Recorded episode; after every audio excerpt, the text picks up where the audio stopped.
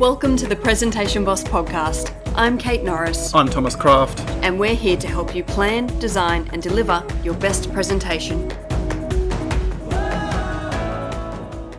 G'day, bosses. It's episode 96 of the show, and we're in that stage of the rotation where we find a cool person out there in the speaking world and we have a chat to them. Today we have Marty Wilson. Marty has written one of my favorite books that's sitting on my bookshelf. Um, it's called More Funny, More Money, and it's all about using humor in business. And it's a really great how to on how to do humor. That's been on your shelf for years, that book. It has. I've had it for a long time, and I and it did help me a lot with my initial understanding of humor from a more, for want of a better word, like academic perspective. Like I've always enjoyed humor, always used it, but never really knew exactly how to break it down. And it was a really good introduction on on breaking it down to those kind of core levels and and having that understanding, I guess. And turns out the author, Marty Wilson, lives here in Queensland. That was a surprise to me. Yeah, right. Okay, he's just up the north coast, not too far away. Hmm. So as always, we had a great chat with him. There was some stuff he said that super reaffirmed, I think, what we already know about humour. And there was also some stuff in there that was just wildly new and just clunked into my brain really nicely. Yes, there was actually some storytelling stuff that I really loved that was new information and, and it's always exciting to learn something new. So I hope that you really love it. We really loved it. Why don't we then get into it, Kate? Mm-hmm. First, tell us his bio. All right. Marty Wilson is a resilience expert who has spoken to over 1,000 inspirational people about how to live well through the good times and the bad. Marty is a pharmacist turned award winning advertising copywriter turned stand up comic turned best selling author and speaker. He's spoken to over 500,000 people since he first leapt up on stage in 1997, and within 12 months he appeared on The Footy Show and travelled to the UK to become a full time stand up. He returned home in 2008 and now lives in Noosa. He's the author of More Funny, More Money, which is about using humour in business to get more influence, more engagement, and more sales. So, Marty Wilson, welcome to the Presentation Boss podcast. Thank you very much. Absolute pleasure to be here. Thanks for having me.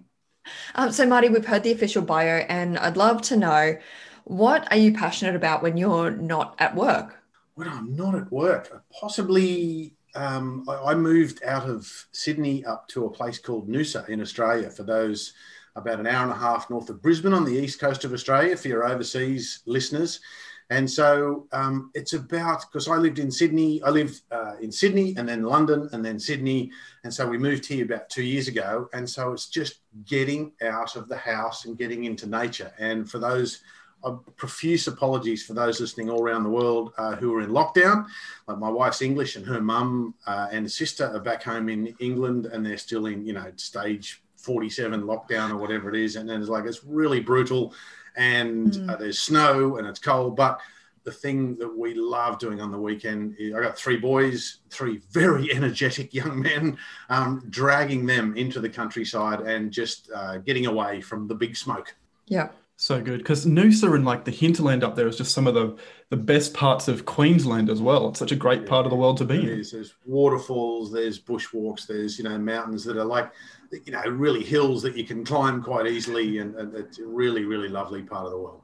Yeah, that's one of your favorites to hike and to explore around, isn't it? Yeah, I was up there. Uh, yeah, over Christmas last year. Spent a couple of days up around Noosa and uh, up in up in the hinterland.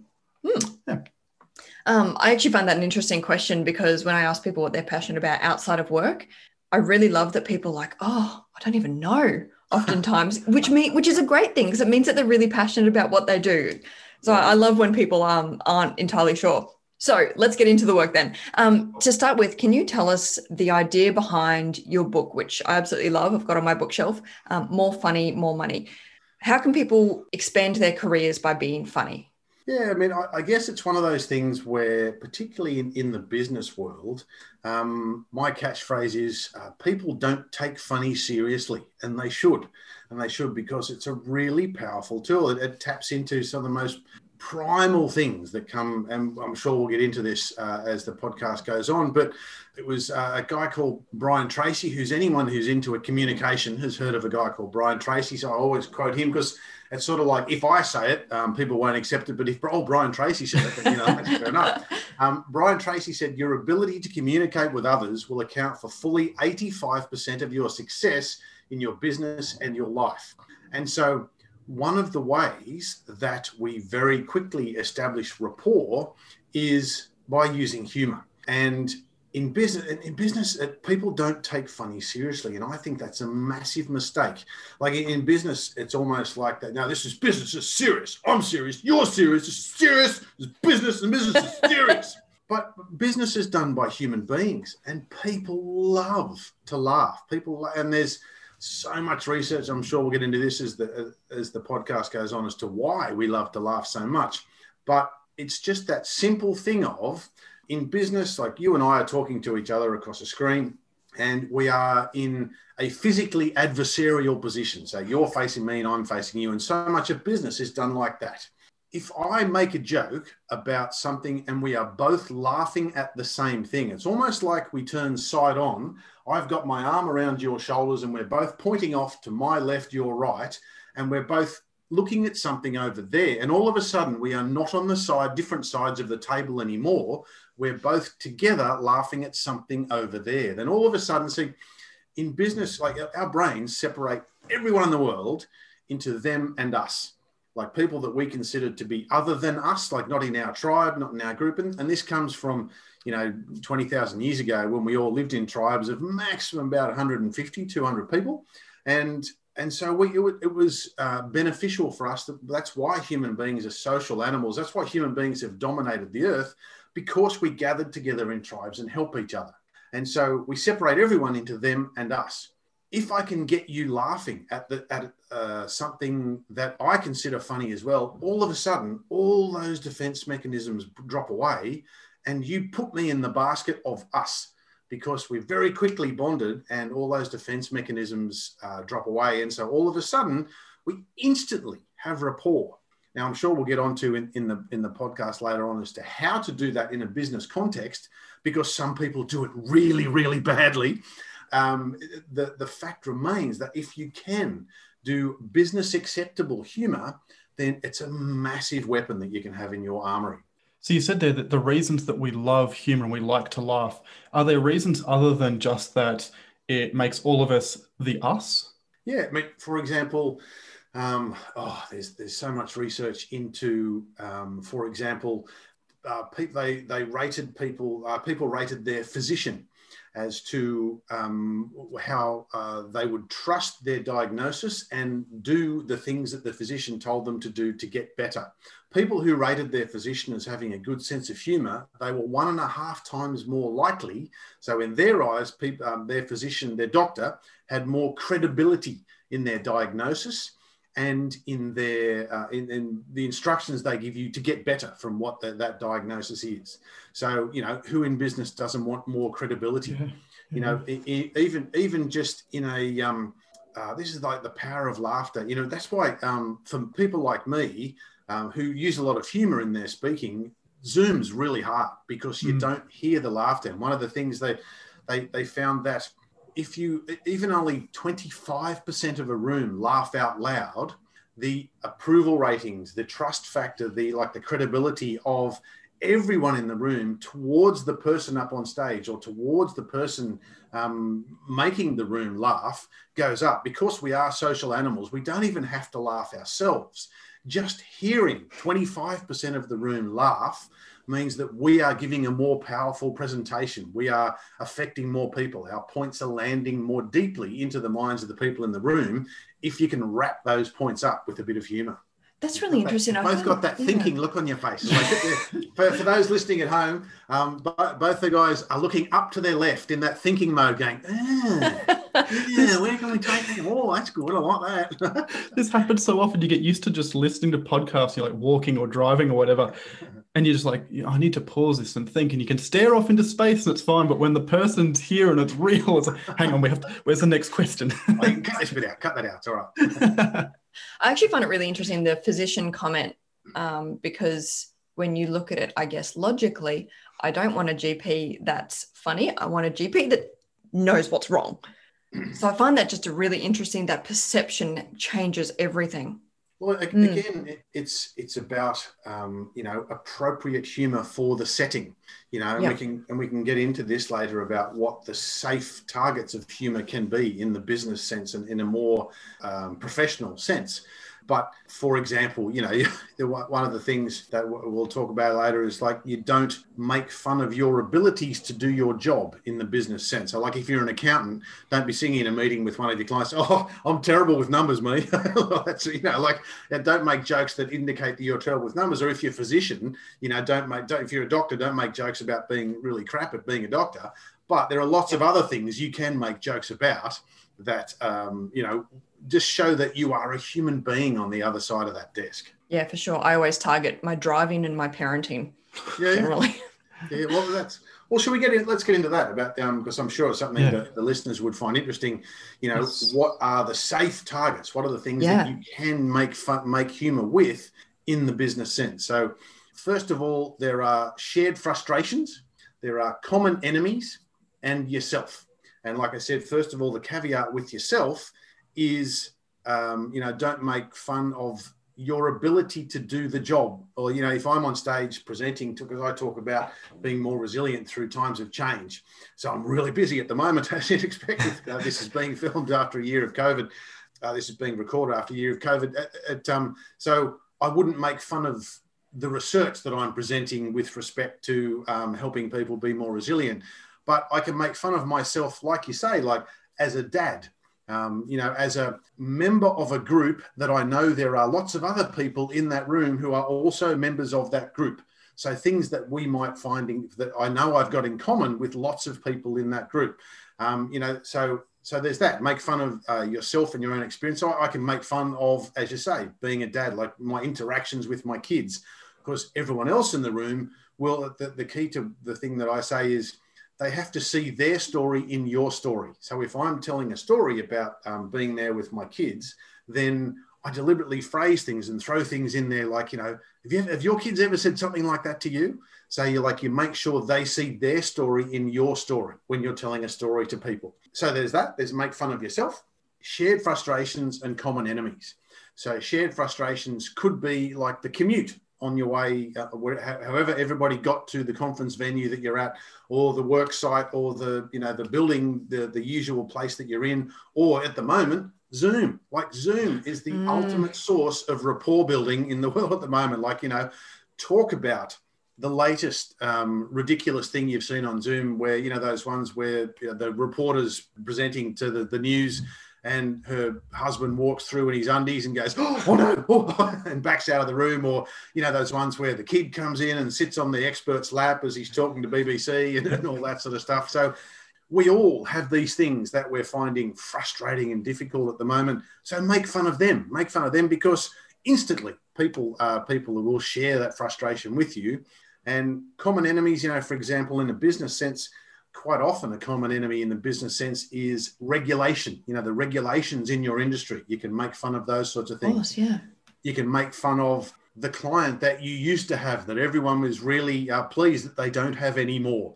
Or, you know, depending on the circumstances, the competition. You know, if you're pitching for new business, if you can slide in a couple of bit of gentle smile humor that make um, makes fun of the typical attitude of your main competition in that competitive pitch, then you know that can work really well for you. That, you'd have to do research and find out, you know, get to know the potential client really well first, and make sure they don't, they wouldn't take that as being that's just not proper or something like that. But yeah. you can, you know, make some very very gentle um, things about they probably would have done this this way or something like that, or you know, if if something uh, catastrophe happens like in the presentation room. Um, I wonder how the other guys would have handled this. They probably would have bloody bloody blah or something like that. Um, yeah, so share, um, common enemies, shared frustrations, and yourself are three really safe targets that you can always use. Now, do not ever make fun of other people in the room. Do not ever um, make fun of you know other people in your business. You know on a on a personal level. You know ridiculous things like you know sometimes you know you see people coming into the workplace and they've quite obviously ripped material off YouTube clips of um, proper stand-up comedians and they've come into the office in the morning and and you know like just don't be that guy and, and i and i don't say guy as the generic pejorative male pronoun like it, it's it's always a guy that does it guys do this they, they come in and, and they're like, you know, pulling off, you know, Chris Rock's material or ripping off Ricky Gervais's material or something like that and trying to pass it off as their own. And like, you know, like, oh, hey, Jenny, I see you've got a new haircut, bloody, bloody, blah, you know, right. Like, don't do that because everyone sees straight through it. And making fun of people is the complete opposite of this idea of bringing everyone together in a, in a safe environment uh, and making everyone feel a, um, an amorphous blob of safeness because we're all laughing at the same thing. If Jenny is that thing we're all laughing at, that just totally divides the room and completely defeats the purpose. Yeah, for sure. Um, that does feel like if I can go back to the, you know, making gentle fun at the competition, that feels advanced to me. I feel like that is a thin line that you could walk sometimes. Yep. Um, yeah, yeah. So I could be wrong, but is that something that you'd suggest people start with, or probably not? Um, like I said, it feels advanced great question, and and um, because when people come to me for this, um, a little bit of more funny, more money coaching and that sort of thing, the thing I say to start with is come along to the session where you're going to get me to coach you with your three favorite funny stories that you tell socially. And and if and if you don't know what they are, ask your partner. They will. I've got two already. Just... you know, like everyone's got like two or three stories yeah. that when you're at a barbecue, when you're at a dinner party, um, when you're just um, at the pub. And again, apologies to those still in lockdown when you're when you're at a pub. Um, just and and three or four three or four beers in, and you know the uh, the laughter is flowing. Everyone's going well. You know, my wife, my, my wife will say to me like, "Oh God, you know, Marty's going to pull out the Star Wars in French story again. Here we go." you know? And like we've all got those stories, and the reason I say to start with those is that you've told them 30, 40, 50 times before, and you know how to tell them really well. So, firstly, they're really they're a real safe zone for you as a presenter. So when you start telling this story, your shoulders broaden, you start to smile because you know where they're going to laugh and you know how to set them up really well so that they do laugh because yep. you've practiced it socially you've practiced it in front of an audience many times before like when when i was a stand-up comic you know there's you have material that you call bankers, where you just know this material always does really well. It never fails. And, you know, if something happens and, you know, someone gets up or, you know, sadly, when you're, when you're a stand up comic, sometimes someone gets dragged out because they're too drunk at the staff Christmas party or something like that. When there's been a big disruption and the audience is like, oh, what's going to happen here? You go straight to one of your bankers and you do a bit of material that you know works really well. So, start with those. Like, uh, so ask your husband, ask your wife, ask your boyfriend, ask your girlfriend, ask your significant other, ask your family. What are those two or three stories that you tell again and again and again that you know work really well? And then work out how to retrofit them into a presentation that you've got coming up. And so the thing about stories is, firstly, when we're telling a story, like if you try and tell jokes, I say to people, don't try and tell jokes. Don't even try to do one liners to start off because it sets up a situation where the, the audience know you're looking for a laugh. And so the mind starts to go straight away, oh, what if we don't laugh? Is he going to be okay? Like maybe I should laugh to be polite. You know, like it just sets up this, so um, raises the fear in the room. But if you start telling a story and you don't set it up by saying, I got a really funny story about this, don't start like that. Just start telling a story. And then at the end, when it's really funny, it's just like, oh, wow, that's just, uh, you know, um, icing on top of the cake. That's just fantastic. So when you've told a really funny story, the audience absolutely adores you they absolutely love you to bits because you've just taken them on this little journey.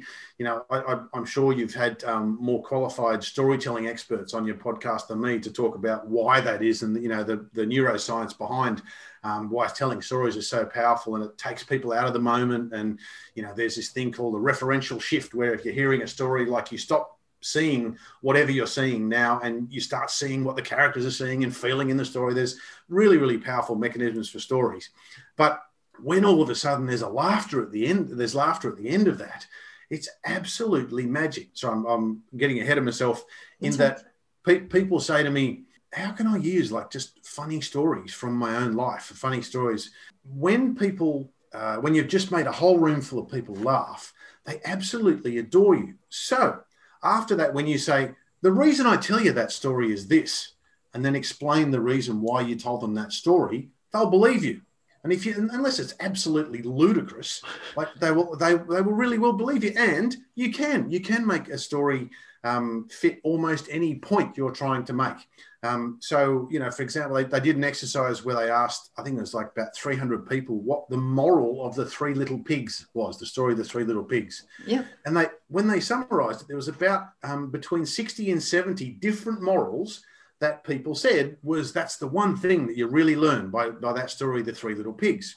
Huh. And it all depends on who's the main character in your mind. You know, what's the main bit of conflict in your mind? Like, um, what what's the main um, evolution that happens to the main character in in their mind? And so there's lots of different ways. If, if you asked 100 people, what's the what's the moral of the the first Star Wars movie, A New Hope, or something like that, you'd get like 80 different things as to what it is. And so if you if you've got a really great two or three stories, you can actually make them fit different things. You can make them fit different stories. So, like um, for example, I've got I, I, tell a story on stage about this really good friend of mine, um, Sean Richards.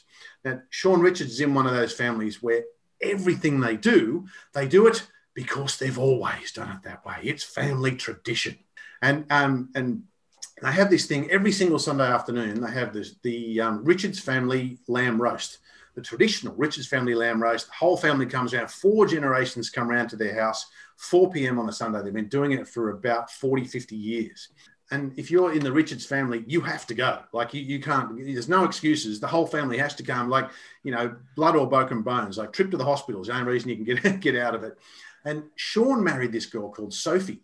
In Sophie's family, they had traditions too. In Sophie's family, the firstborn male child in every generation was called Richard. Now, Sean Richards didn't want a kid called Richard Richards.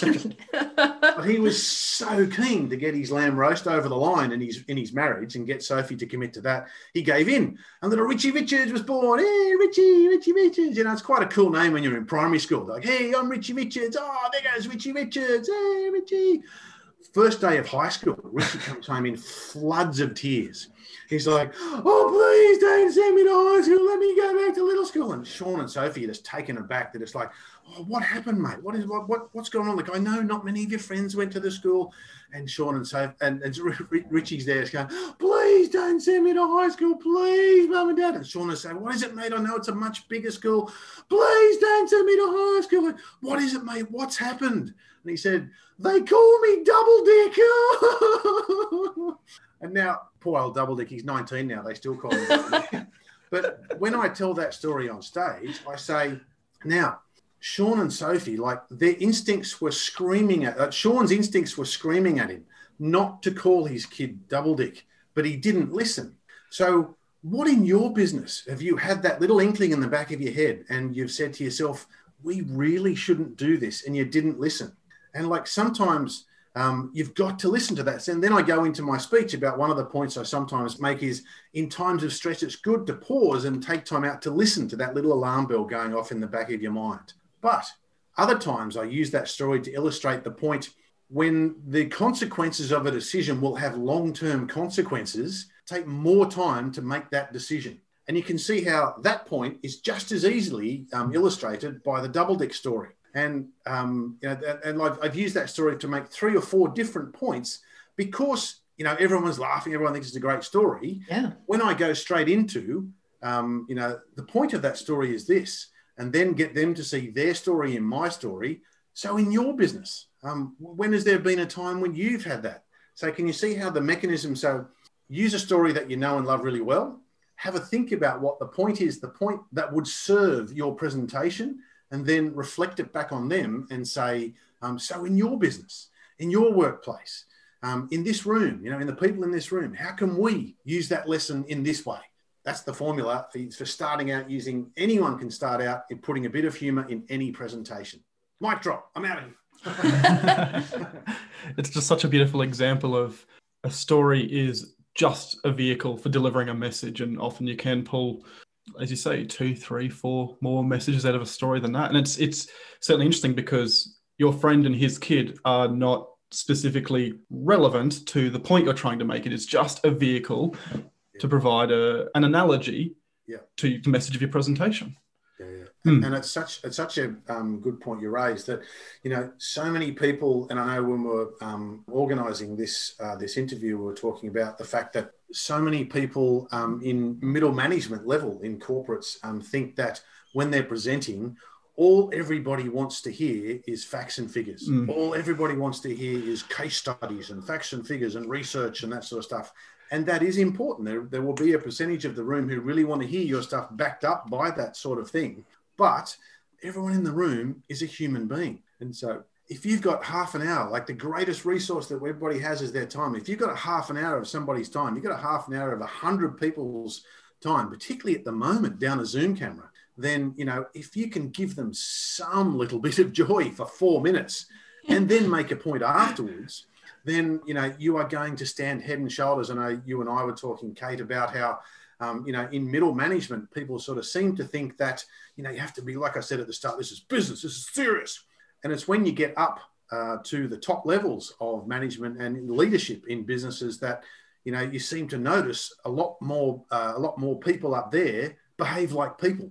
And and there's there's a lot of research to show that it's not that or you have to wait till you get up there before you can start behaving like a real person it's the real people get promoted up to there like there was um, a study done in um, harvard business review where uh, ceos preferentially hire people who have a good sense of humor.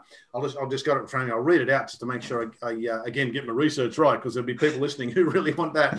Um, they ran an article on a, a Hodge Cronin Associates survey of 737 CEOs of major corporations that showed an amazing 98% said they would hire someone with a good sense of humor over someone who seemed to have a, a lack of sense of funny.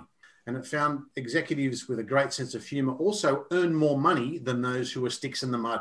So if you're thinking that, well, that's all well and good for, you know, Marty Wilson, former Australian Comic of the Year, bloody, bloody, blah, but I could never do that you can, you can, and it will be more money in your pocket if you do. So, but what if you're just not funny? You know, we've got people who are that fact and figure type person. They say, "I'm, I'm just not funny. Like it's just not possible for me. I'm just not that type of person. I'm the engineer." I, I um I don't know if I can say this on your podcast, but I call bullshit. I call that that's absolute garbage. Um, you know, I think a really good friend of mine, uh, Jim Hunter over in the UK, he was told when he was seven by a teacher, "You can't sing. Don't sing. You can't sing, Jim. Just don't sing. Just mouth the words when we're um, when we're singing." And so, it wasn't till his wife asked him to come along to a choir when he was like 38. And he said, oh, I can't sing. She was like, I've heard you sing in the shower. You have a gorgeous voice. And he joined a choir at 38 and, and loved it, absolutely loved it. And, and I think a lot of people um, have had that experience trying to be funny. You know, some people um, just are, you know, more, more open to being um, affected detrimentally by a lack of laughter when they try to be funny. And they've had those experiences early on in life, maybe in their teens or something like that. And so they've just sort of given up and said, no, nah, that, that's not for me. That's just not for yep. me. You know, when, when in our teens, we all we all develop um, what some psychologists call a winning formula for how to navigate through life. And you know, for me, fortunately, I, I had an older brother who was um, like smarter than me and better at sport than me. So my winning formula was to be funny. He was like 17 months older than me, and so I was very fortunately experimenting with the idea of trying to be funny when I was too young to know that my jokes didn't work. like, you know, when, when, you when you're sort of 8, 9, 10, 11, if you tell a joke and it falls flat, you don't care. You just try again. You rework it and like and you keep trying till you till you get it again. Yeah. And so and, and so I just I just grew up and you know my family encouraged it and I got attention through being funny and then became the class dickhead. All my, all, all my school reports were, you know, um, achieves great results with a minimum of effort, and we wish he would stop distracting others and all that, all that sort of stuff. That's um, so I, that was my winning formula was to use humour. So, um, but for some people, their first time trying to do it, like if they, you know, throw a joke out into a room or into a presentation, it only gets a two and a half out of ten laugh. They say to themselves, "Well, I'm not doing that again. I'm never doing that again." Well, no so, one wants to be Michael Scott, do they? like people are genuinely scared of that. They don't want to be the cringy manager, yeah. the cringy guy in the office. And and but that's again, that's um, sort of brings me back to if you want to start using humor, don't try and do one-liners that have a target of you know that make fun of other people's weaknesses, like like he often Mm. You know, don't um, you know, don't be like uh, my apologies to anyone who doesn't agree with me on this, but like, don't be like Donald Trump, where like the only time he ever used humor was to make fun of someone else's lower status. In comedy term, in comedy parlance, we call it punching down. Hmm. So um, when you are in a position of status or in a position of privilege, it is beneath you to punch down, to like um, to look downwards at those below you and make fun of them and push them even further down with ridicule and humor. There's an old saying. Uh, there's a guy called Scott Dikkers who was the guy who started uh, the Onion, that satirical news website, Yeah. The Onion. That's you know he started that many years ago, and he says um, you have to comfort the afflicted and afflict the comfortable um, with your humor. And uh, the way I say it is like you have to use humor as a shield, not a dagger. So when um, someone has a go at you, like, yeah, okay, you know, fend them off, fend them off with a bit of humor. Um, but you know, Michael Scott quite often he tries to use humor as a dagger to to raise his status in the workplace. Like, don't be that guy. Like, Mm. don't, don't be that guy. So how do you recover then if you get, you know, you said you get a two and a half laugh out of 10. How do you recover from a dead joke? all, all comedians have lines that we call savers, which are um, because you know one of the people ask me what's if there's one lesson that I learnt from being a stand-up for ten years, it is be willing to fail publicly and not care. Be willing to understand that me on stage isn't me, Marty Wilson. Like um, Julia Morris, the comedian here in Australia, when we were touring around over in the UK, she has this lovely phrase where she says, "There's big Julia and little Julia." Um, little Julia, she was saying this to me. Little Julia is the person who's in the car with you now when we're driving to a gig in Wales, and Big Julia is me on stage, and that's a very different person. That's that's not me. That's that's the person. That's me to the power of three or something like that. But you have to detach yourself from your art. You have to detach yourself from your joke. Someone telling me that that joke wasn't funny, or a whole audience at times telling me that that joke wasn't funny, doesn't mean that I'm a bad person. Doesn't mean that it- it's like if you make a sculpture or if you um, write a book, there'll be some people who love that book and some people who don't love that book, and that's okay. In fact, if you're if you're trying to be um, successful, like that's like you have to accept that. If you want to take a risk at make, making the room laugh, then you have to accept some people in the room won't like it. But like I said, if you only make 25% of the room laugh, you've already won. Even if you just, and, and even just attempting to say, to tell a story that has a funny punchline at the end of it, people admire you for even trying because they're too scared to do it themselves. And so, as long as you don't have, uh, you know, any viciousness in it and no, um, you know, uh, targets that are in the room and that sort of thing, as long as your humor is not designed to bring other people down, then first of all, you can have some savers. So, what, what I was saying, comedians have lines called savers, which are, you know, um, Ando, for example, um, he, he the key he does it beautifully. He um, first of all, you stand there and you show the audience that you don't care they didn't laugh. Like you, you can't you can't show any weakness whatsoever for a start. You just stands there with a big smile on his face and goes, "That's my favorite joke. I don't care if you like it. That's my that's my personal favorite joke that I'm going to do tonight." And like and, and just stand there with a massive smile on his face and not care that no one laughed. It's great. And then or, or you can say you know, one of the things um, I do is I have like a fifty dollars. If I'm trying some new material out, I'll have a fifty dollar note in my pocket, in my, my shirt top pocket, and I'll get it out if I say a line that doesn't work, and I'll um, quickly, sometimes even run off stage or run to the person in the room, the person who put me on that stage, the person who asked me to present, and go, I checked in with Jenny before I got up here whether that joke would work. She said it wouldn't. I bet her 50 bucks it would. There you go.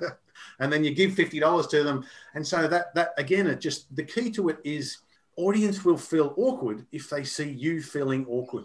So ask yourself, what am I going to do if this line doesn't work?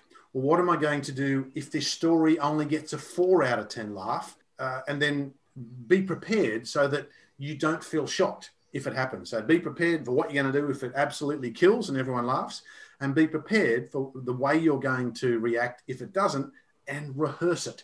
Rehearse, like do your big punchline in the story, whatever that punchline is, and then rehearse and just say, that's my favorite story. You know, you know my uh, my four year old loves that story, or you know, like you know something like that, and and say that line and rehearse doing that, so that when it happens, your brain, you know, that if then implementation, all that sort of stuff. That um, if this then that stuff that works in corporate, that works with your brain. So if it doesn't work, you'll go to the thing you rehearsed for when it doesn't work, and if it does work, you'll stand there and go, oh, you know, my five year old loves that story even more. He, he, he's asked me to tell it four times in the last two days. You know, whatever whatever it is that you're going to say, but just rehearse it so mm. that when it happens, you're ready to deliver the, the next line afterwards. I really love that uh, the Julia wisdom, big Julia and the little Julia. That idea that you just turn it on.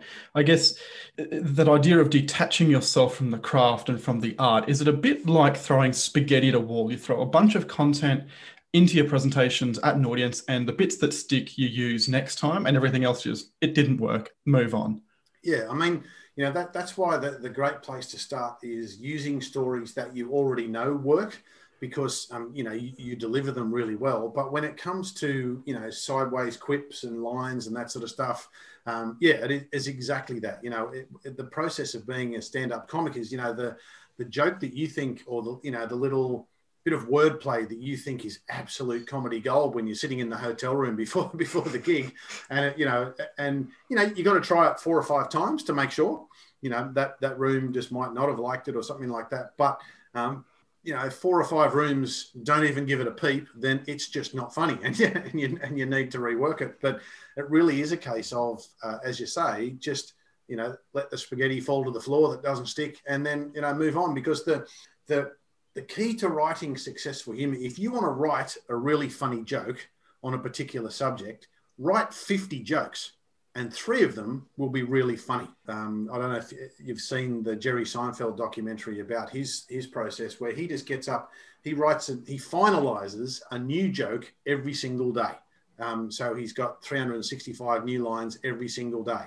Now, um, that's uh, you know, he does gigs and he works them out on stage and then he comes back and recrafts them. So it's, it's like he knows the idea behind it is funny. He just hasn't chosen the right words. He's very, very exact in the way in the way he presents. He's you know he'll, he'll change um, the word bunch to handful or you know that you know that sort of stuff and and see which one's funny he'll try it out one night and he'll try it out the next night with a slightly different twist or you know put the subject before the predicate and all that all that sort of stuff um, he's very very exact with the way he does things um, I'm not. you nobody got time for that. but um, I'm much more a, a storyteller than a, than a joke teller sort of thing. But um, you know, it, it's as you say, you've got to detach yourself from the the bit of you that's on stage because that's not you as a person. That's just a joke that you thought was going to be funny. And and if it's not, then either make it funny or find another one. You know, that, that, and yeah. that's okay. Yeah. And no one's.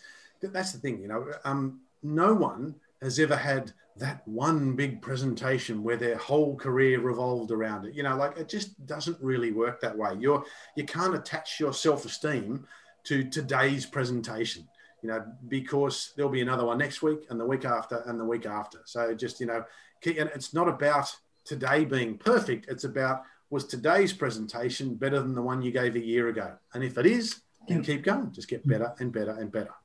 Um, so, Marty, we haven't actually gotten to your career, which we probably should have done up front. Before you were a professional speaker, you're a stand up comic. And before that, we believe you were a pharmacist. I was. I was.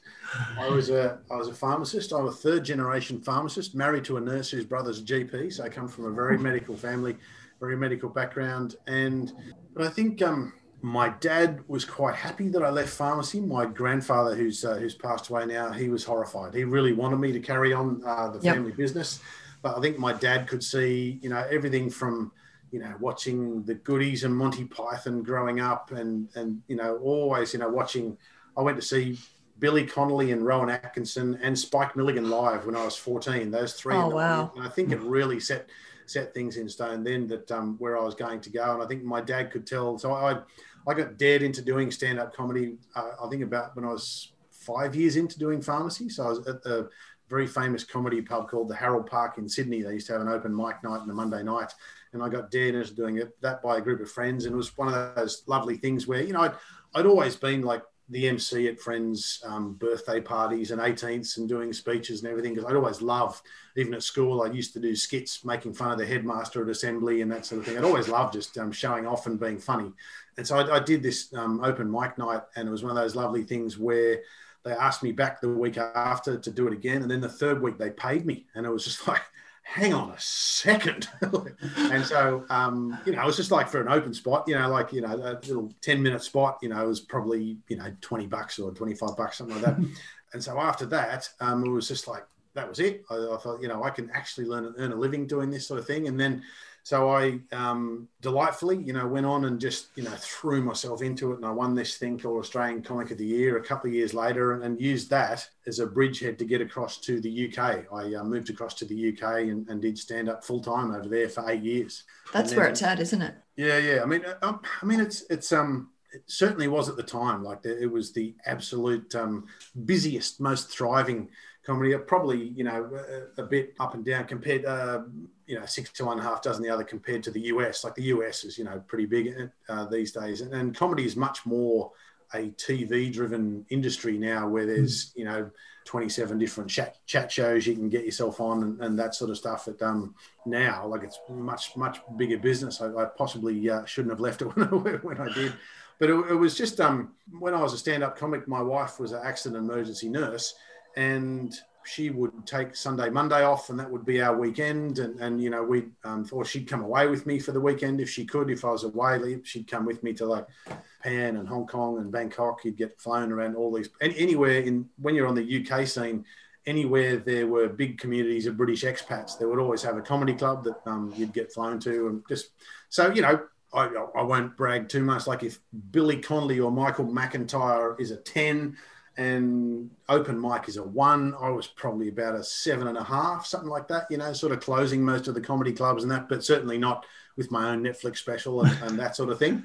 Um, but when when we got married and started having kids, like I, my wife sort of had to fit in with some regular society and, you know, take regular weekends off. And then I, I remember really clearly someone said to me, so I suppose the, the real long term plan is to be like Billy Connolly and be on tour six months of the year. And it was one of those like, you know, that record scratch sound effect. And, you know, they call it a dolly zoom in the movies where like mm-hmm. the camera just zooms in on the hero's face in the background. And it was like, no, no, I don't want that. I don't want that at all. Like once I had a kid, like it, it just, it all, it all, changed. So we moved back from London and, um, and I, I, started trying to be just be an author. I've got a, a book series called What I Wish I Knew over here in Australia.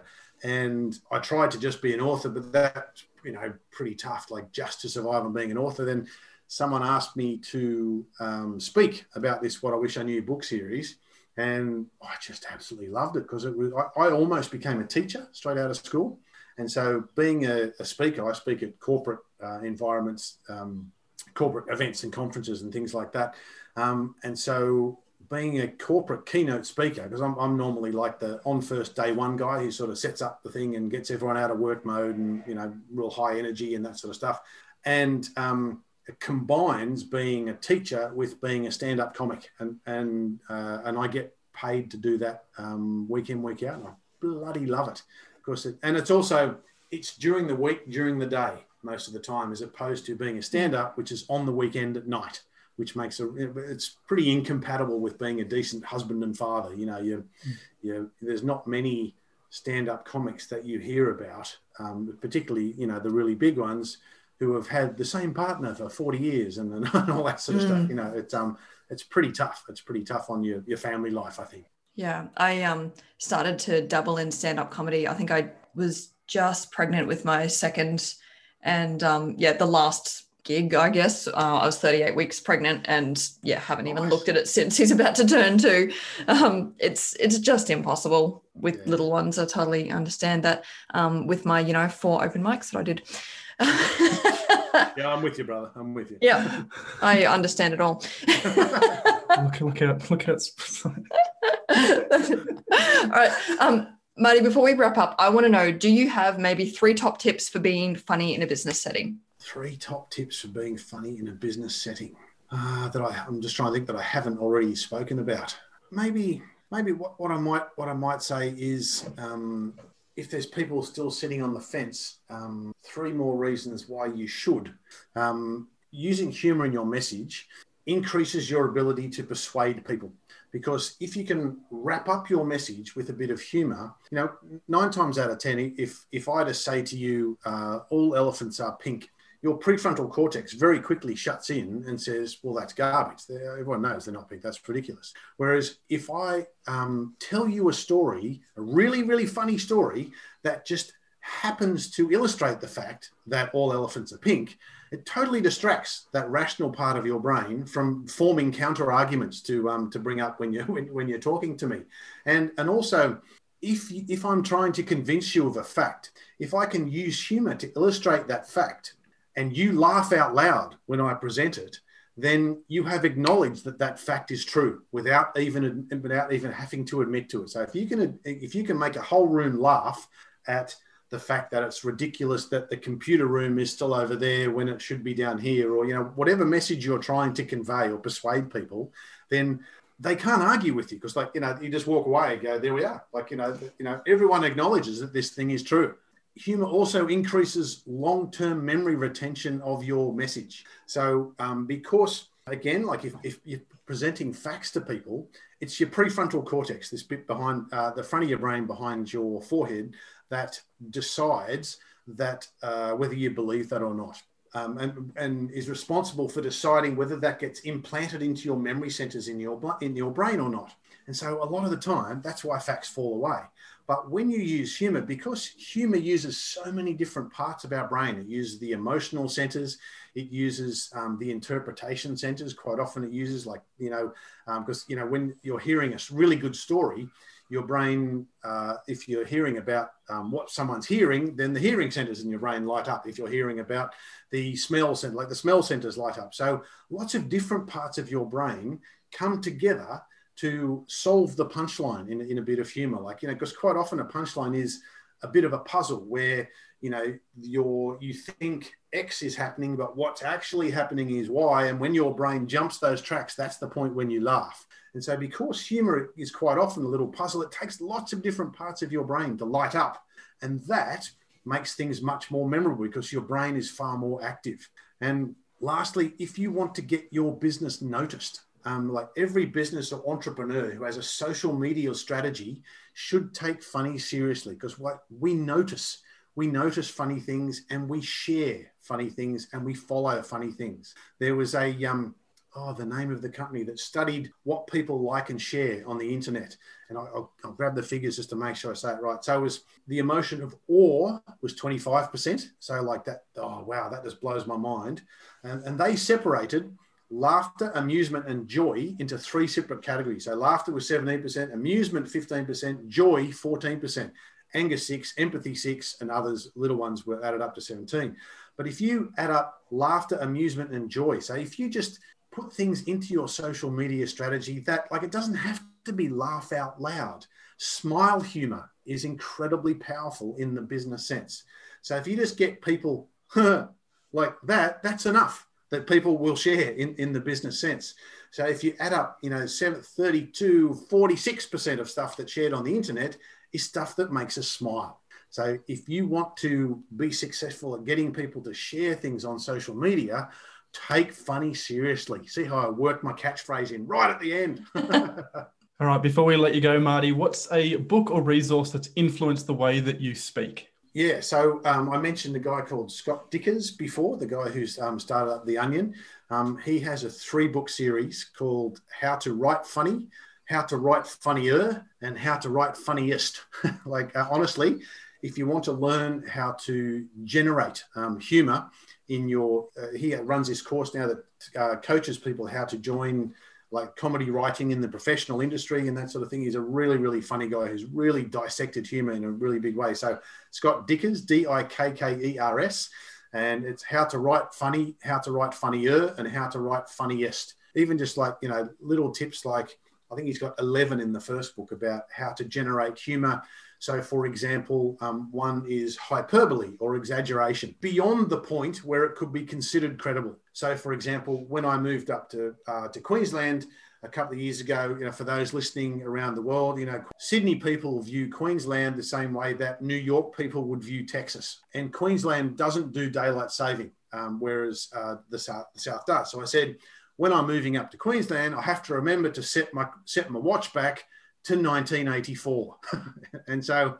You know, again, not the best joke in the world, but you can see it illustrates you exaggerate to the point that it's physically impossible, and people go, "Ha, that's a joke." I get it. I get it. So yeah, Scott Dikkers, How to Write Funny, How to Write Funnier, and How to Write Funniest. There's fantastic methods that I promise you can use to add humor into your presentations. Awesome. That's a book that I haven't heard of, or books that I haven't heard of before. So, um, and then final question, Marty, where can people find you? So, if it's looking at adding humor into your presentations, morefunnymoremoney.com. There you can buy copies of my book, and there's some um, some free resources there. And um, there's a thing I, I, interviewed 40 of the world's best speakers, uh, funniest speakers for the International Business Humor Summit. Um, you can get from down there as well. And if you're just looking at if your business is struggling under the weight of change and you need your people to be a bit more resilient, just go to martinwilson.com and there's all my stuff about my speaking is there. Excellent. Well, thank you very much, Marty Wilson, pleasure. for sharing, for adding value, and for being on the Presentation Boss podcast. Thank you. Pleasure. Absolute pleasure. Thanks for listening to today's show. Head to presentationboss.com.au slash podcast, where you'll find the show notes for this episode all other episodes, and other free resources. If you know someone that you'd like to hear from on this show or think that you have something of value to share, email us at podcast at presentationboss.com.au. Most importantly, we rely on you to share the information in this podcast. If you found value in today's episode, please recommend us to a friend. Or we'd love for you to give us a review on iTunes. It helps more people find us. Have a great week.